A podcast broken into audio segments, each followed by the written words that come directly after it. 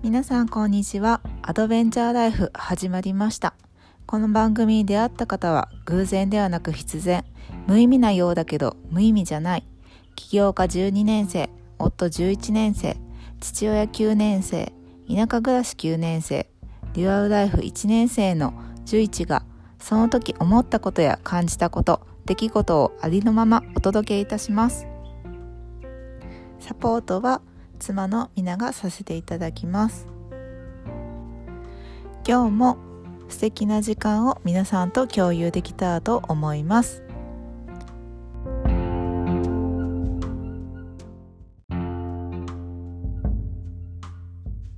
でもう一個がねあのこのゲストハウスを始めるきっかけになった時なんやけどあのそれは9年前かな。ね9年前よね。で一番最初にあの大阪からこっちに高橋に移住してでなんか人とのつながりのあったかさに、ね、めっちゃ感動して。であこのなんなんてみんなあったかいんやって思ったよね。なんか例えばあのまあ、田舎ではねよくある話やけど家に帰ったら野菜スーパーの袋いっぱいにさ野菜がドンってで特になんか手紙とかも入ってるわけでもないしなんかね誰々が持ってきたよみたいなのは全然わから分からずに。で引っ越した最初のぐらいねでダーンと置いてあってでこれ誰が持ってきたんやろみたいな思って。でではっと思ってあ田舎ってこういうことって普通にあるんやなと思ってなんか別にその誰かあのーなんか返してほしいとかじゃなくてたまたまなんかこう返してほしいから持ってきたわけじゃなくてこうなんかただ喜んでもらいたいから持ってきた。その 自分たちの作った畑で余ったからお裾分けがこう残お裾分けしてくれたんやなっていうこととかあとはねあのー今でも覚えてるのが 洗濯物をね干してでえっと外出してで雨降ってきた。でどうしようみたいなまた洗濯せなあかんやんと思って帰ったらあの洗濯物がね軒下に入ってたよね。で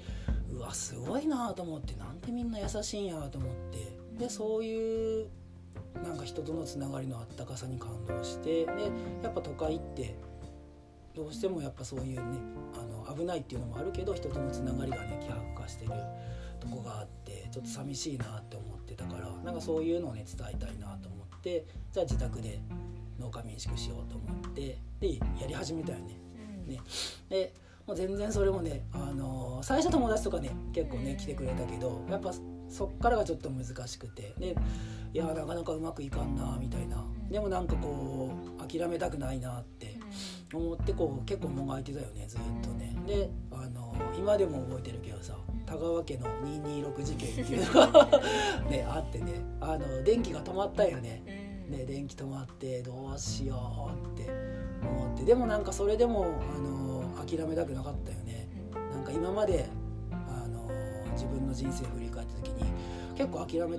諦めたっておかしいけどなんか途中でこうねあのやめちゃったことが多くて。でこれなんか次はもうやめようって思ってや決めたことはやろうって思ってこう頑張ってこうやってたよね。で電気止まってもあのやってたよね。ねあの電気止まってどうしようみたいなあの携帯じゃなくてあの広報ができないと。宿の広報ができないってことであの車で1時間半ぐらいかけてあの商業施設ある結構大きな商業施設に行ってそこでちょっと電気借りて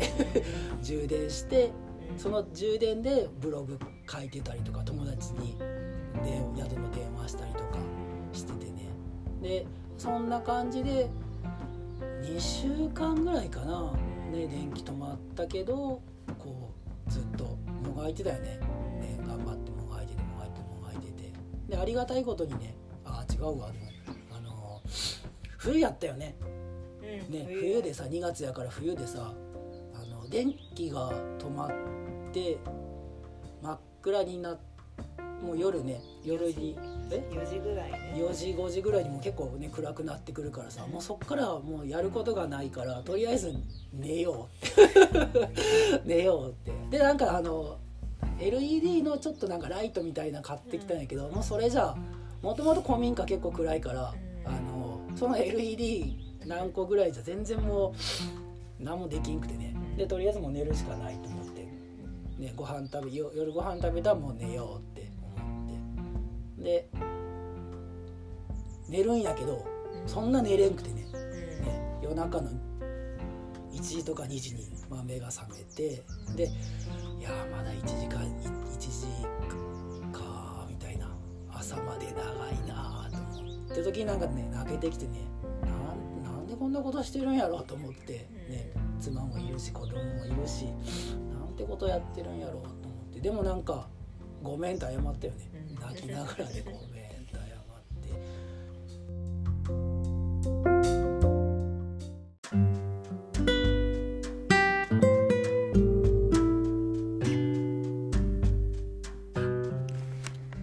最後までお聞きいただきありがとうございました。感想質問などありましたらお気軽にメッセージください。また寄付も受け付けております。寄付をしていただいたお金は私たちの活動資金に充てさせていただきます。応援よろしくお願いいたします。また岡山県高梁市成岩町吹屋風里村にあるゲストハウスイレブンビレッジ吹屋では私たち家族があなたのお越しをお待ちしております。是非私たちに会いに来てください。それではまたお耳にかかりたいと思います。ありがとうございました。